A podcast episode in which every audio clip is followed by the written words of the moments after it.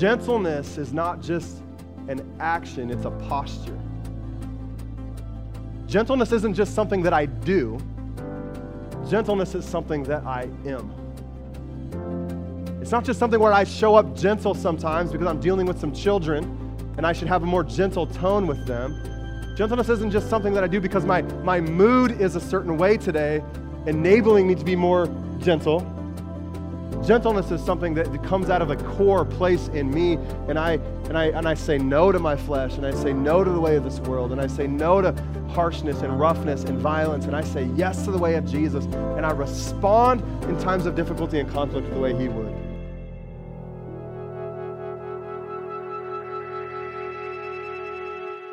Hey, we're in week six of a teaching series uh, we've been in called Jesus.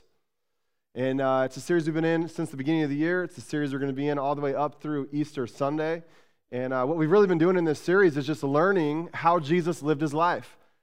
I'm just convinced that when we look at how Jesus lived his life, there are some things about his life that we would be wise to import into our life.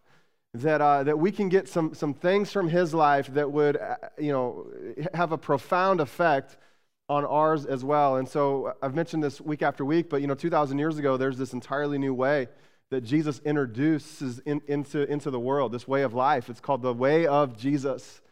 And the way of Jesus is upside down in nature. It's upside down in values and ethics to, you know, the way of this world. And when, so when we look at, at the way of Jesus, it's really this invitation into what John describes as the abundant life.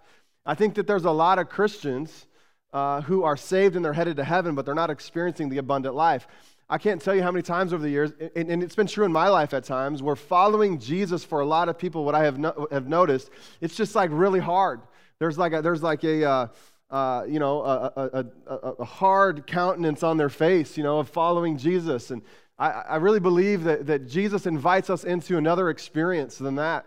It's the abundant life. And the way to that is through the way of Jesus, this life, you know, that is life. And so we've been talking about over the last several weeks is that really to live into the way of life, uh, the way of Jesus is to really live into three major concepts. And number one is to be with Jesus, which we've talked about in depth. Number two is then to become like Jesus. And then number three is to then do what Jesus did. So we're in week six today. So we are focusing in, in detail on what it means to really become like Jesus. Now, when we, when we use that language, for, for some of us in here, I, I'm, I'm sure that sounds a little daunting when we talk about becoming like Jesus. Some of us are like, man, I didn't even realize that was the expectation.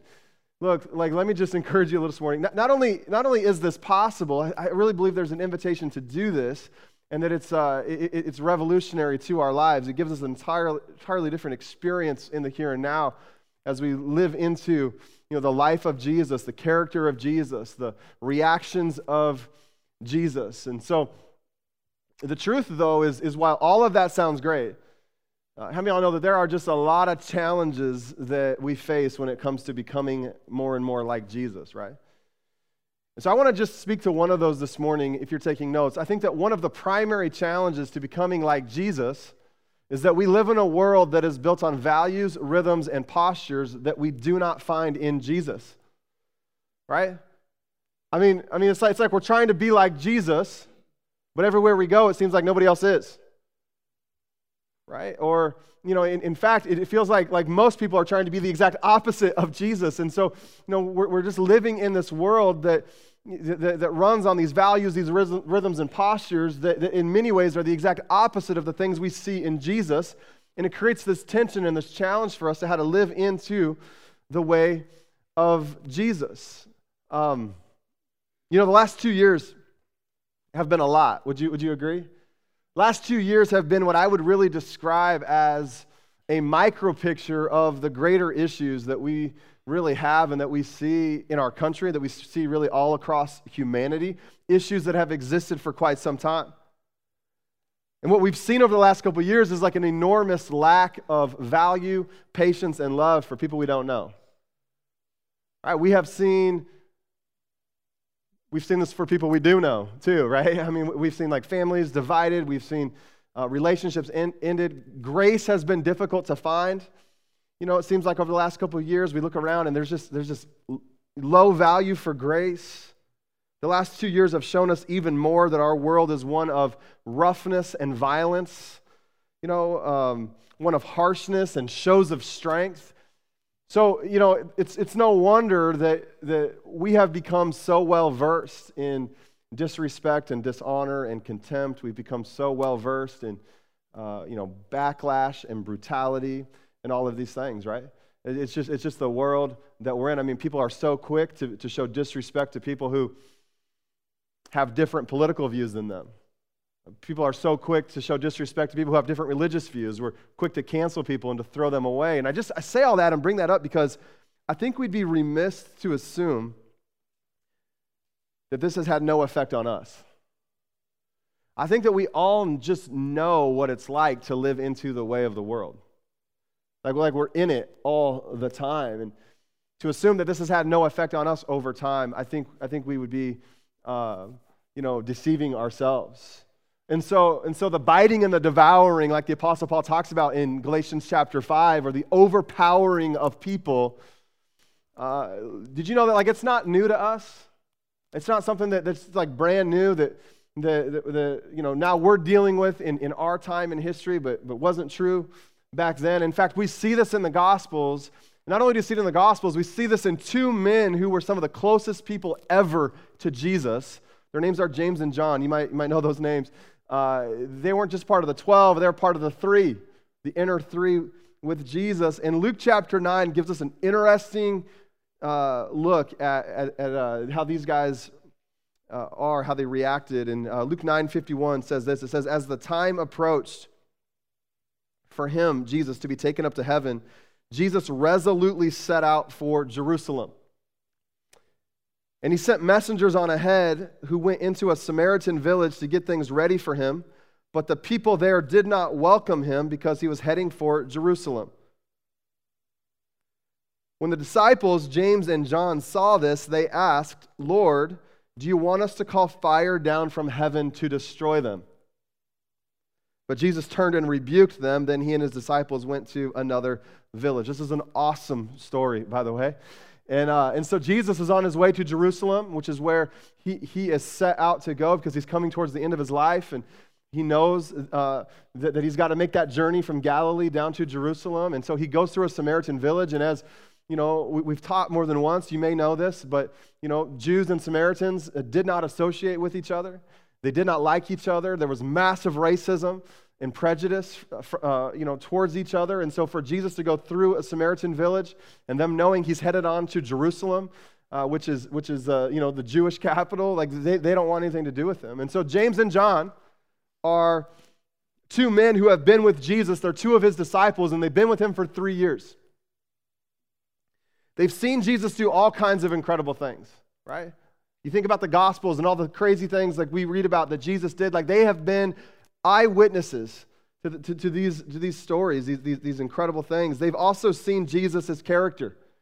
And they've seen how he responds in certain situations. And what's amazing to me about this story is, is that after all of this training, they think to themselves, hey, you know, this sounds like a good idea. Maybe we should just destroy these people with fire from heaven.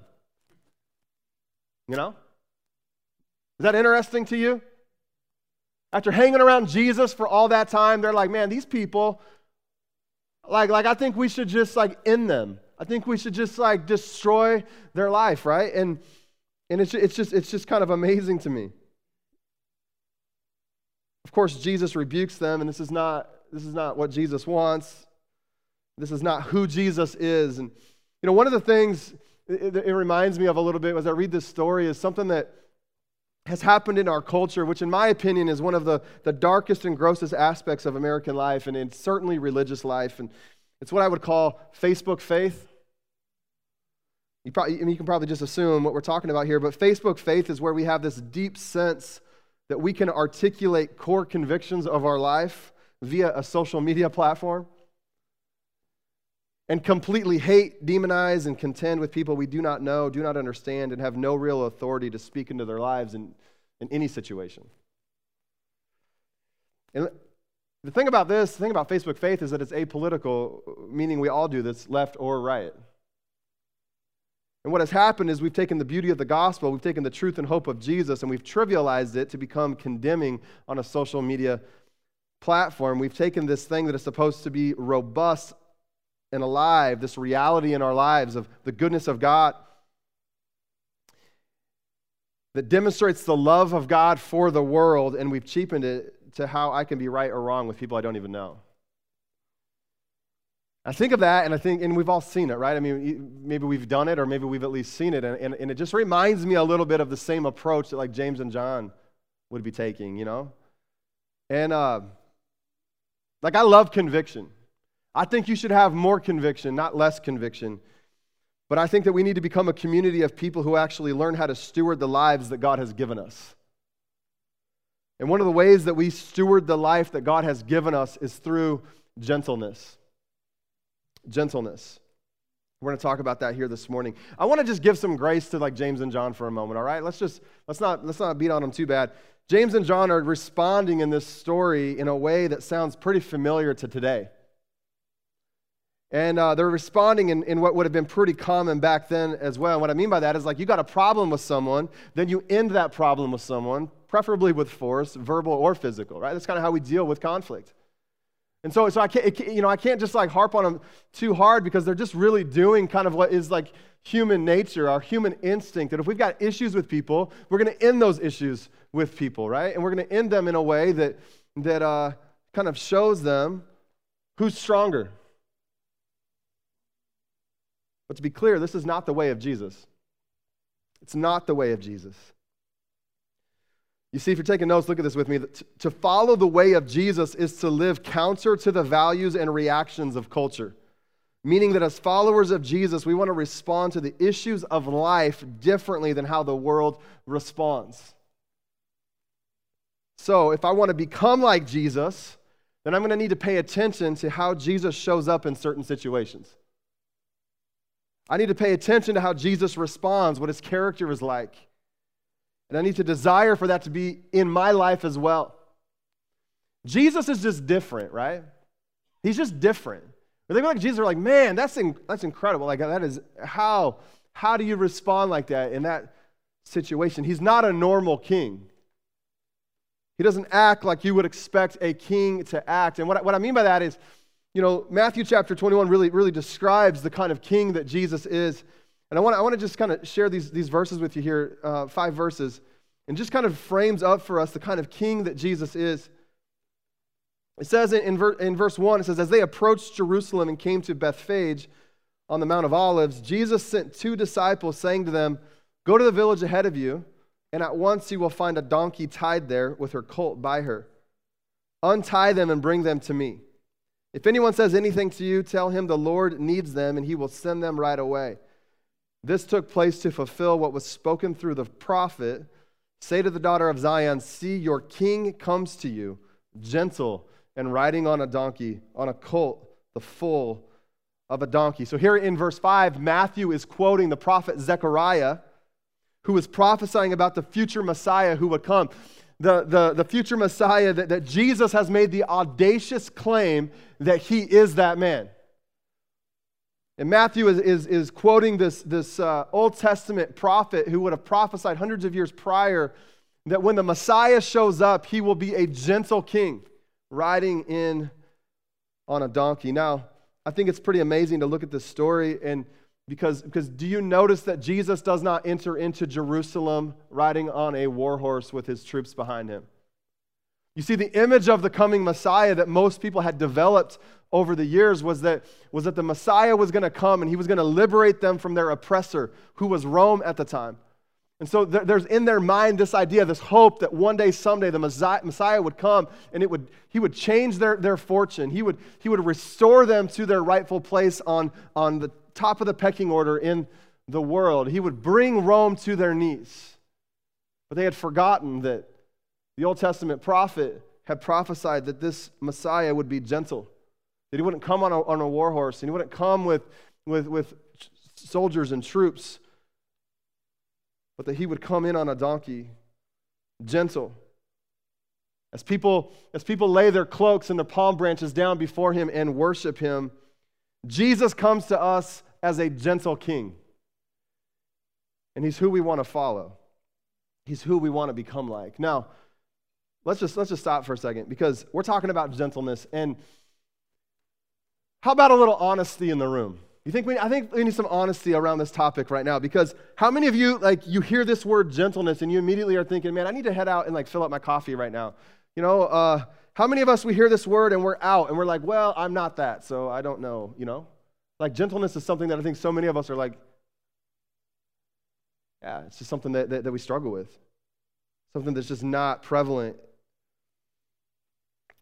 the world today, as in the time of Jesus, just has no space for gentleness because it makes no sense to a world that is vying for power. It just makes no sense. It's not, it's not a, gentleness is not a high value. I don't know if you've noticed that. Like, we don't, we don't value this at a high level in, in our society because it makes no sense to a world that's vying for power. We, the, the value is to like power up. Pow, the, the value is to be powerful. The value, the value is to win. And what I've learned in my life is that most of the time when I'm not gentle, it's because I'm trying to win. You know? I'm trying to prove a point. I'm attempting to be powerful. I'm just playing into the way of the world.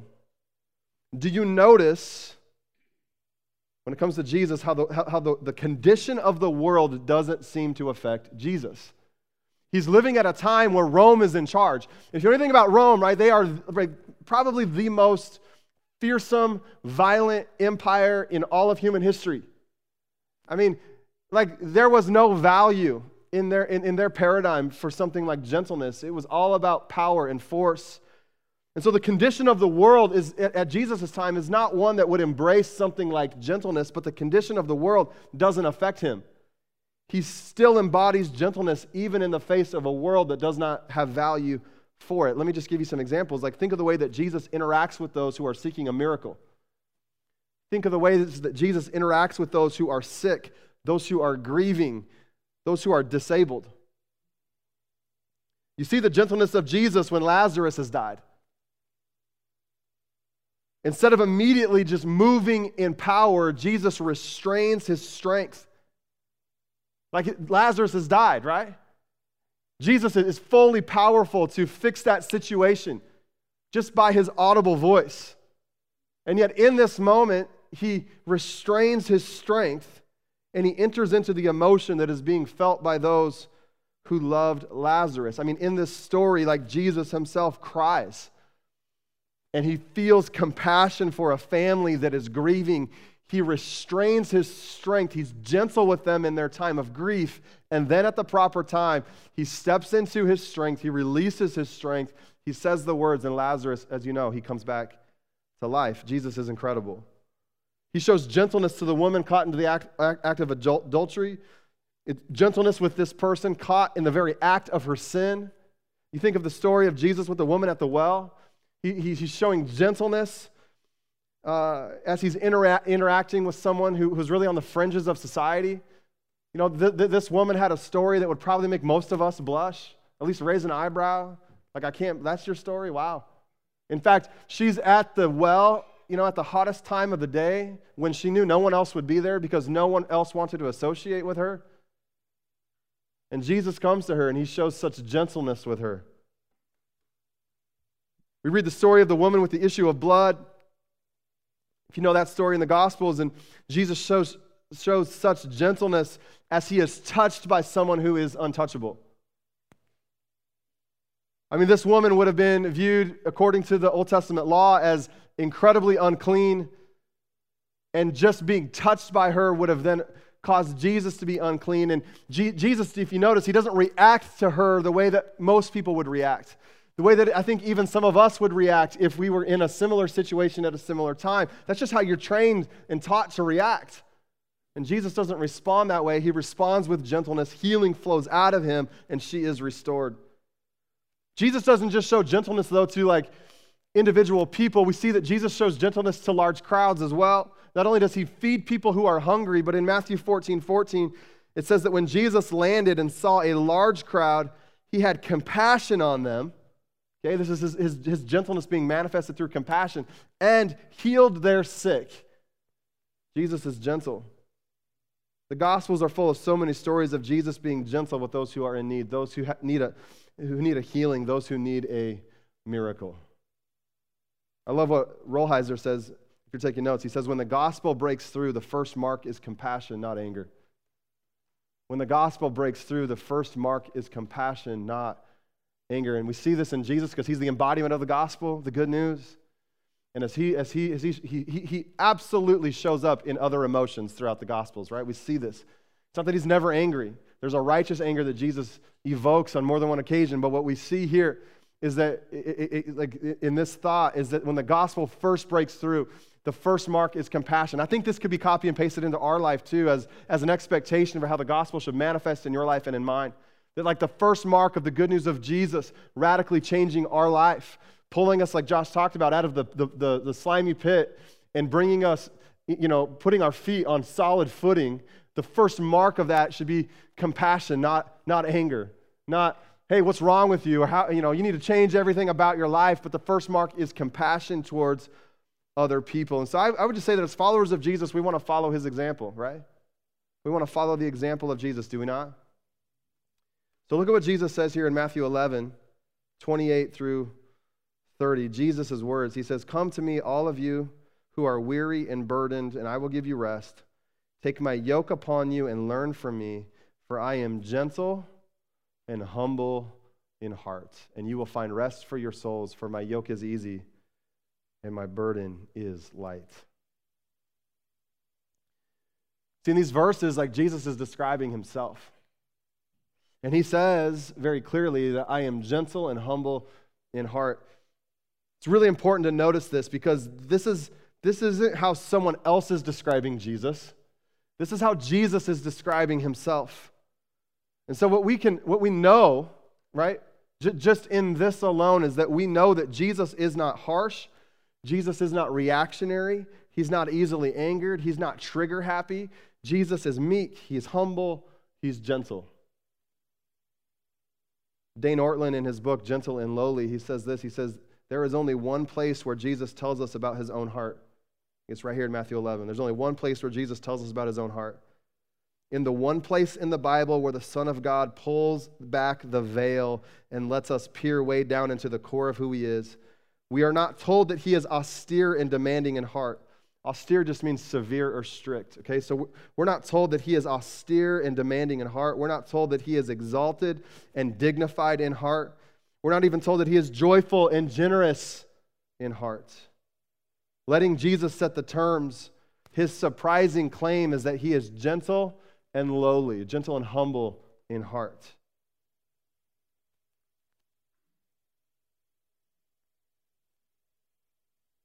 You know what I noticed about these verses is that Jesus doesn't just say that he's gentle and humble.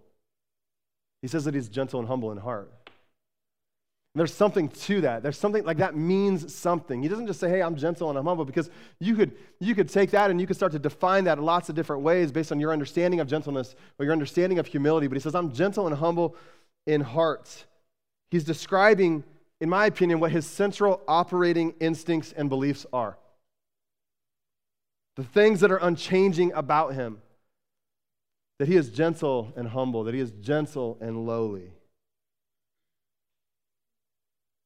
You ever wonder like why, like why Jesus would use these adjectives to describe himself? Like out of all the thousands of adjectives he could have chosen, I mean, there's thousands. We could, we, we just had like a, a little time of talking and just say, hey, let's, let's just describe Jesus. Let's, I mean, we would come up with a list. You ever wonder why Jesus chose these two? Because there's a lot of other ones that I, I think would be pretty awesome too.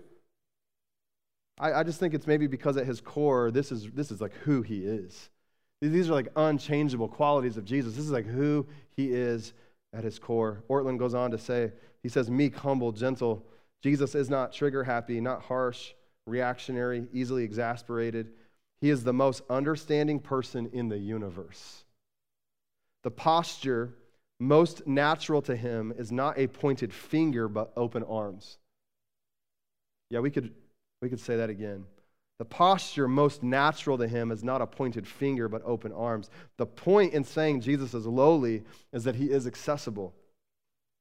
For all his resplendent glory and dazzling holiness, his supreme uniqueness and otherness, no one in human history has ever been more approachable than Jesus. He is gentle and humble at heart. Listen, the gentle humility of Jesus is what makes God, the God, accessible to us. The gentle humility of Jesus. Here's what I mean by that. When we look for, for a king born of royalty, you know, a Messiah king born of royalty, we instead find a baby wrapped in cloth lying in a manger born to a peasant girl. You think of the story of Jesus and his baptism, and Jesus, don't forget, he is, he is all of God in the flesh, right? He is fully God and fully man. He is God in flesh, and he, he, we see the story of Jesus walking down to the Jordan River. John the Baptist is there, and he's baptizing others. And, and, and you know, if I was writing the story, I, I would maybe just assume that, that Jesus, Jesus would go down there and, and he would just take over for John. Be like, I got this now. Here, let me, let me, I'll start baptizing people. Or you think maybe he would be, he'd go down there and he would baptize John. But we see this gentle humility where, where Jesus comes to John the Baptist and he says, he says, he says, I want you to baptize me. All throughout Jesus' ministry, instead of looking to win over those who have power and influence in order to advance his kingdom purposes, we instead find Jesus spending the vast majority of his time with the weak and outcast of society children, lepers, prostitutes, tax collectors. At the Last Supper, we see Jesus gently and humbly washing the feet of his disciples and calling them his friends. Like, what kind of God is this? You know? Like, what kind of God is, is this? It is one who is gentle and humble at heart. You see, quite honestly, it is the gentleness and humility of Jesus that seems to be his central operating system. And what I mean by that is like, you know, Jesus is even gentle when he is arrested, beaten, and ultimately killed. Jesus, Jesus is gentle when he's wrongly accused. I think that's when most of us punch out. I mean, that's probably where I punch out. Like, I'm all about following Jesus. Like, I'm good. Like, I want to try to emulate his character traits and things into my life. I want to try to respond in certain situations the way he would. But when I start to be wrongly accused, when I start to be beaten and flogged, when I start to be arrested, when, when like my life is on the line, how many of y'all know like I'm probably gonna start to react pretty violently. I'm gonna be like, hold, hold, hold on a minute, you know? Like, like I'm just not gonna just sit and, and what we what, this is like not what we see in Jesus though. We see that he is gentle even in this type of situation. In fact, the prophet Isaiah prophesies that the coming Messiah would be like this. Isaiah 50, 53, verse 7 says, He was oppressed and afflicted, yet he did not open his mouth. He was led like a, like a lamb to the slaughter, and as a sheep before her shearers is silent, so he did not open his mouth. This is 700 years before Jesus would show up in the first century, foretold that the coming Messiah would be like this. This would be in his nature. After his arrest, as he stands before the Sanhedrin, as he stands before Pilate, Instead of being defiant before the authorities and proclaiming that he was God's anointed one, we find Jesus strangely silent, showing no need to justify himself. No need to justify himself. What kind of God is this?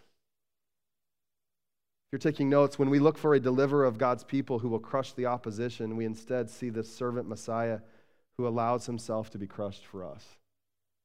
This is the kind of king. This is the kind of king that we see.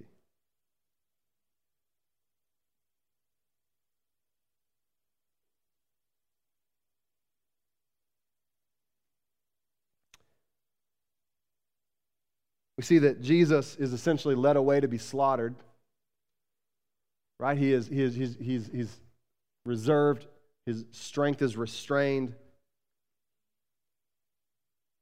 Jesus, the Son of God, he demonstrates a restrained strength.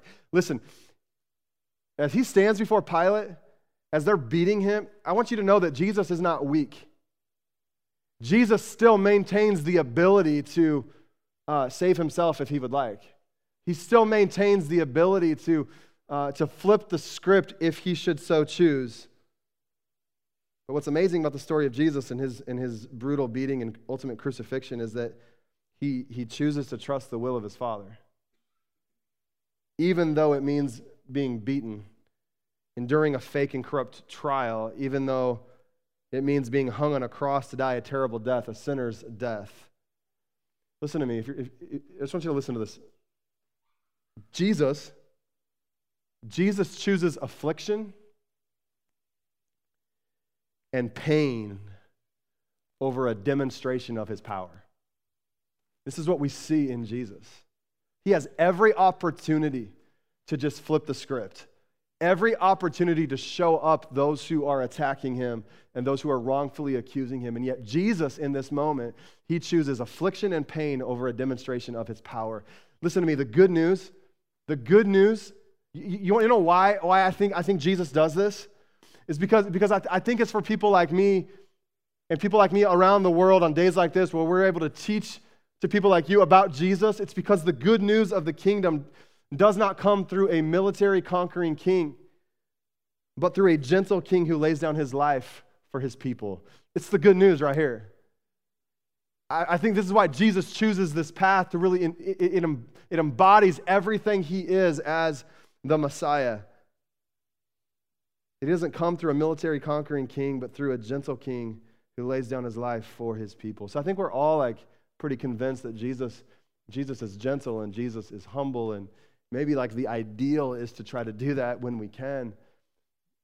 But man, if, if you're like me, I think I immediately just start to ask the question, like, how do, how do I even do this? Like, how do I actually walk in gentleness? How, how do I, how do I, how do I do this? How, how do I take what I see in Jesus and start to figure out how to like import that or transport that into my life? Like, what are the steps I need to take to try to get what's in Him into me?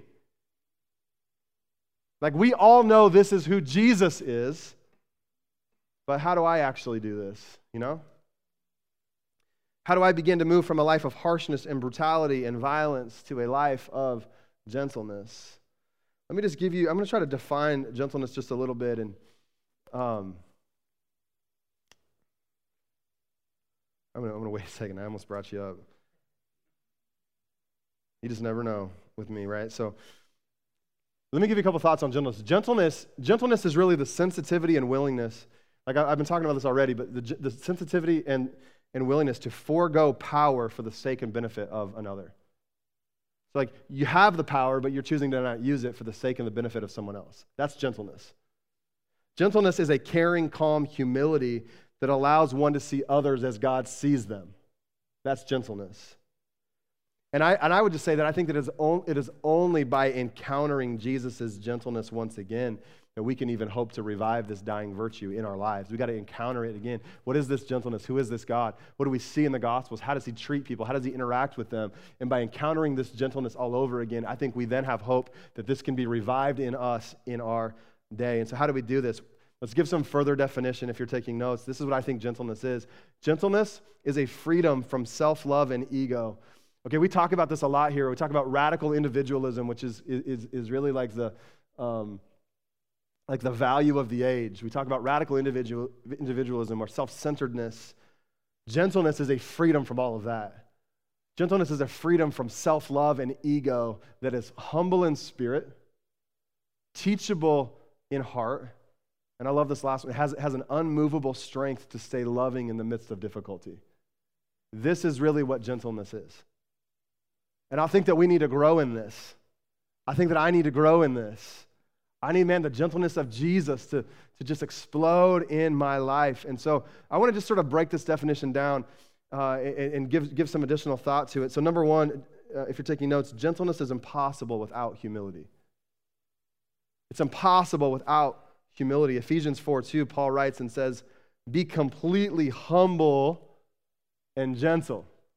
Be patient, bearing with one another in love. The reason why gentleness is impossible without humility is because gentleness has to flow out of a place of sincerity. Has to flow out of a place of sincerity. And to actually love people the way that gentleness calls us to love people, we have to have a humility about ourselves so that we don't view ourselves as better than we should. Like, you know, Paul writes in Philippians 4 2, which we're going to get into next week.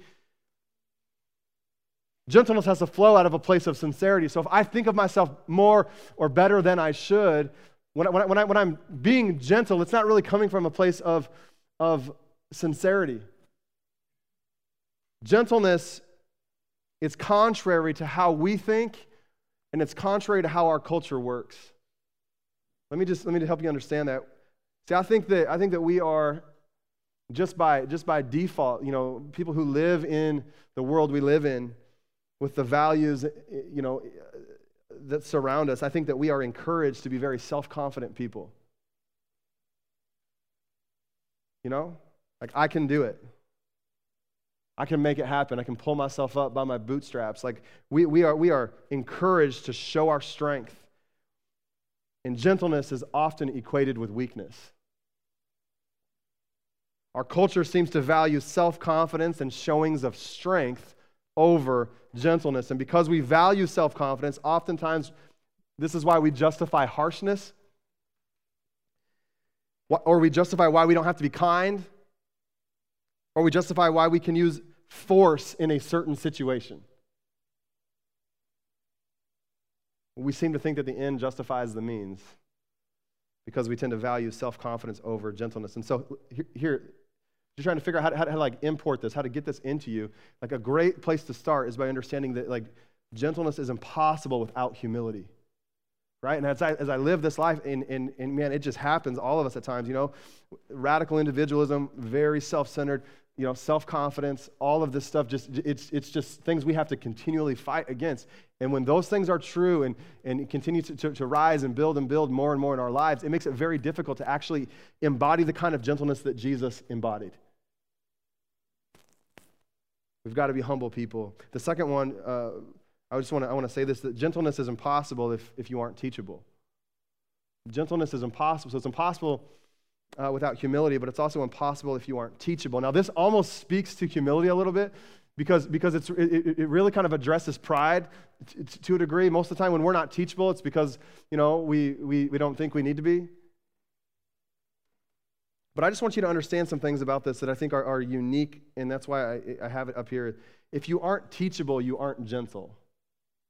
You ever been around people who aren't teachable? They're not very gentle people.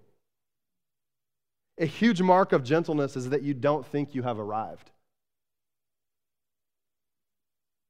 which then allows you to come around other people to learn and grow from them. There are a lot of people who think they are kind and gentle, but they're actually arrogant. They're not teachable at all. The greatest tool I think you could give yourself is to be teachable. Like the greatest gift you could give yourself is to be someone who is teachable. Listen, I will run with people all day long who are teachable, but I will run from people who have arrived. Like, I think most of us probably live our life that way, you know? Like, I, it, I just don't have a lot of space or room or margin for people who have arrived, but I got a lot of room for people who, who you, you know, want to come alongside me, and together we can be teachable people. We can learn, we can grow. Gentleness is always going to be difficult for people who are focused on themselves. Like it's very difficult to be gentle with other people when like your primary focus is yourself. It's very difficult to learn from other people and their situations and their stories when you're highly focused on yourself. You see, being self focused is what causes us to lose track of the people around us. We don't notice them we don't notice their needs, and then we can't respond the right way. So, like, if I, if I, don't, if I don't really notice you because I'm so laser focused on myself and what I need or what my family needs, like, I, I don't really notice you, then, then, then I can't respond correctly to what you actually really need. And this is why oftentimes I think we prescribe before we listen and assess properly. We give solutions before we really even listen and hear what's going on. We think we have the answer, but we haven't really listened to understand the problem. Let me just tell you this like, people who aren't teachable, they don't, they don't know how to listen. They don't listen well. And one of the marks of being a teachable person is that you know how to like, like sit with other people in their story and listen to what's really going on. The way of gentleness is to be empathetic as we listen to another person's story or problem, entering into that other person's pain and recognizing what that person really needs.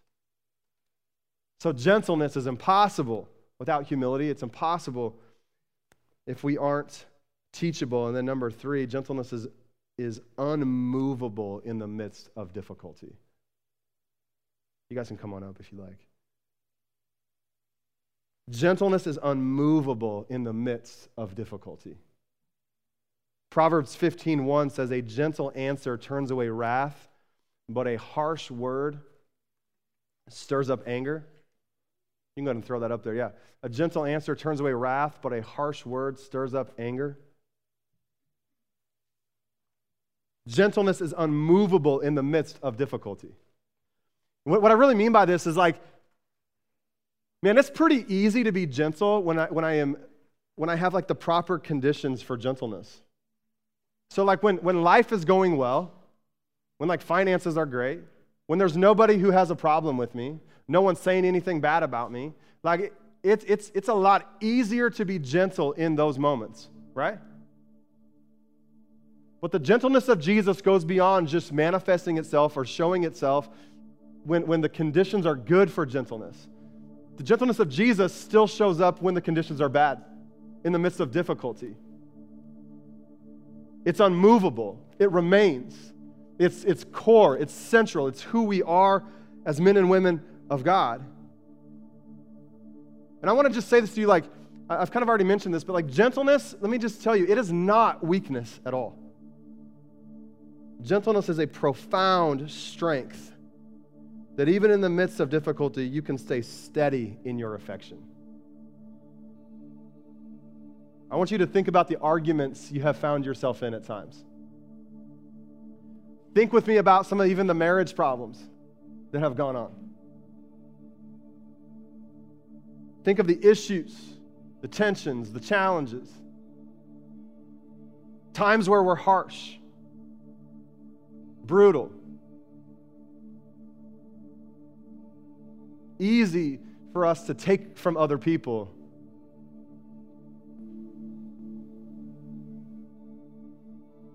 Where we use the, the weapons of this world, primarily the, the weapon of our tongue, to inflict violence on other people. Think about it for a minute. Listen to me. Gentleness enables you to remain steady in your affection, even in the midst of difficulty. And so, what I mean by that is like, just take an example of, of whatever relationship that might come to mind. Where there's difficulty, there's challenge. So often when we get into those moments, like gentleness leaves, it goes, it's gone. Maybe we'll see it again at some point when we've all settled down. But the gentleness of Jesus and the kind of gentleness he wants to help you grow in is the kind that is unmovable. It's unmovable in the midst of difficulty. It enables you to still be strong in your affection towards that person, even when things aren't good and things are hard. Gentleness is a restrained strength. I've already talked about that today. And this is where we have the right amount of force or strength in any situation. How many know oh, you can have like the right amount of strength and you can have the wrong amount of strength? Anybody? No? Yeah? Y'all know you can have the you can have the wrong amount of strength. Gentleness is restraining that strength so that the proper amount is used in the given situation. And then I just want to make mention of this again because I think it fits so well in, in this point, but that gentleness is really a willingness to be afflicted and to suffer, which does not make sense in a world that has a high value on winning. Like, I, I love to win, I am a winner. Like, okay? Like, I love it. I hate to lose. But like the way of Jesus, oftentimes, it causes us to, to like to lose. It actually, it actually puts us in touch with this reality that he's already won and I don't need to keep trying to win. Like it's okay to lower myself. It's okay to go the way of Jesus, to be gentle and lowly. To say, look, I will not use this strength. I will not use a power that is outside of God's will but I will be willing to suffer in this broken world to honor God and to trust Him. Listen, this is, this is what Jesus does at the end of His life when He is, he is facing, you know, an imminent death. He's facing like betrayal, being beaten and flogged. Jesus, though He is full of power and full of strength, He refuses to use His strength or His power in a way that would be outside of the Father's will. And so he goes to the cross. He willingly suffers in this world to honor God and to also trust him. He see restraining his strength, being willing to, to, to be afflicted and to suffer is this, is this, I mean, it's like this beautiful thing of him just taking his life and saying, I'm taking it out of my hands and I'm putting it into his. There's a lot of faith and trust involved with gentleness. Because we're not taking matters into our own hands. We're, we're saying, okay, God, like, like whatever, I, I, am going to follow you and I'm going to follow your example. I'm going to take this out of my hands. I'm going to put it into yours. I love what Robert Plummer says here. He says, biblical meekness, which is usually like the, the, the, the enmeshment of uh, gentleness and humility, right? He says, biblical meekness is usually not simply gentleness and humility, but those qualities displayed with integrity during times of trial. Gentleness is not just an action, it's a posture. Gentleness isn't just something that I do, gentleness is something that I am. It's not just something where I show up gentle sometimes because I'm dealing with some children and I should have a more gentle tone with them. Gentleness isn't just something that I do because my, my mood is a certain way today, enabling me to be more gentle. Gentleness is something that comes out of a core place in me, and I, and, I, and I say no to my flesh, and I say no to the way of this world, and I say no to harshness and roughness and violence, and I say yes to the way of Jesus, and I respond in times of difficulty and conflict the way He would. And you know what happens? You know what happens to this with this? The way we respond in this world with gentleness, it becomes like a signpost. It becomes like a, a prophetic witness to a world that is looking for hope. Paul, Paul writes this in Philippians 4. He says, Let your gentleness be evident to all. The Lord is near.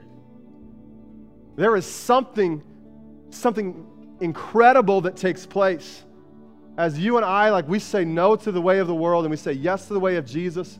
We say yes to the way of gentleness. There's something incredible that takes place in us where this gentleness that we, that we show, which, which makes no sense in this world, as we're not responding the way more, you know, most people would given the same situation, there is a, there is a witness. It's, it's an evidence to people that like there's something else going on here.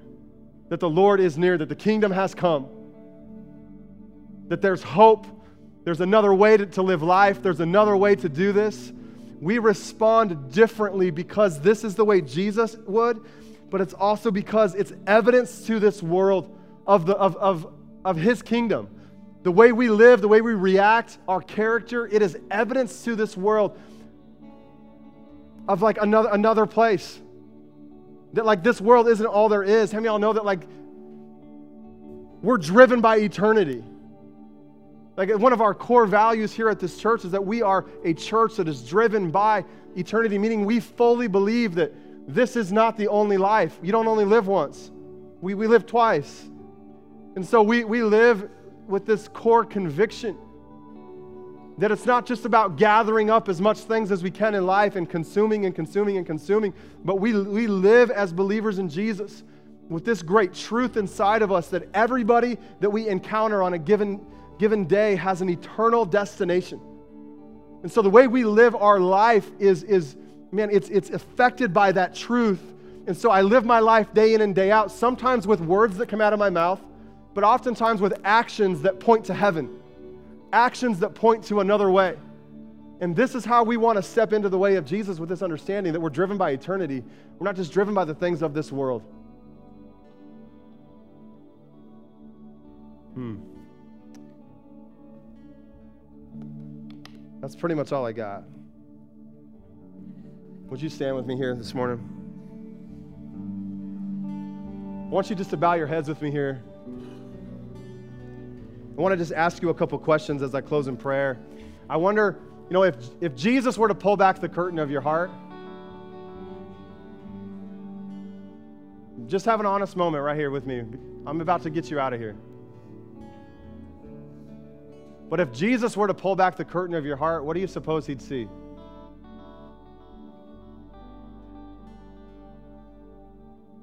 Would he see a heart that is gentle and humble and lowly like his? And with your heads bowed in this place, I just, I just feel really compelled to just ask if you're here today. And you would just you would just say hey you know pastor jordan there is without a doubt a stronghold of anger in my life and i need it to go. I need it to get out. It's, it's, it's affecting all kinds of relationships. It's affecting my relationship with jesus. It's affecting my ability to become like him. If there's a stronghold of anger in your life no one's watching no one's looking but you know it needs to go you know that it doesn't honor jesus you know that it's something that, that just you need to be set free from could I just, could I just see, see your hand right now? This is you. There's just a stronghold of anger in your life. Yeah. Yeah, I mean, it's there's several here. I thank you for your honesty. Anybody else, just you lift your hand if there's a stronghold of anger. Father, I ask right now that you would just break off every stronghold in Jesus' name. Every, every area here in our life and dealing with anger where the enemy has has taken some ground, Lord, we just want to take it back right now. Lord, I pray for just deliverance from, from all of this anger, from the lashing out, from the, the, the, the times where we're just not in control, the times where we don't represent you well. Lord, I pray for just a complete transformation to take place. That we would, we would be people who just live into the way of gentleness, not into the way of anger, not into the way of roughness and violence and brutality, God. That we don't, we would be people who don't just fight with the weapons of this world, but we fight with different weapons. We, we, we, we step into your kingdom and we, we, we submit ourselves to who you are. And so, Lord, I pray in this place right now that freedom would come, that Holy Spirit, you would move in great power in our life. This wouldn't just be another Sunday morning to check off, another time we went to church, but I pray right now that this would be a moment in our lives, God, where we met with you. We met with the God who can do the impossible. We met with the God who can uproot these strongholds from our life. And so every stronghold be broken under the sound of my voice right now. I pray every wall would come tumbling down, every chain would snap in Jesus' name. I pray you would fill us up from head to toe, God, with your spirit, with your likeness. God, form us and shape us and make us into men and women who are like you, who are like you, oh God. Everything that is in us that's not of you, I pray that it would go. We command it, that it would go right now, that it would leave, it would flee, that it would be gone. I pray you command your angels in Jesus' name to surround us, God, to protect your people, God, in all of their ways. Lord, I pray for protection over our ears, over our hearts. Lord, the way we perceive things. And Lord, I ask for there just to be a, a mellowness that would come over us in terms of just how we react, just a, a, a, uh, a grace to be people who are slow to speak and slow to become angry, but people who are gentle and are quick to listen. We give you great praise today, oh God.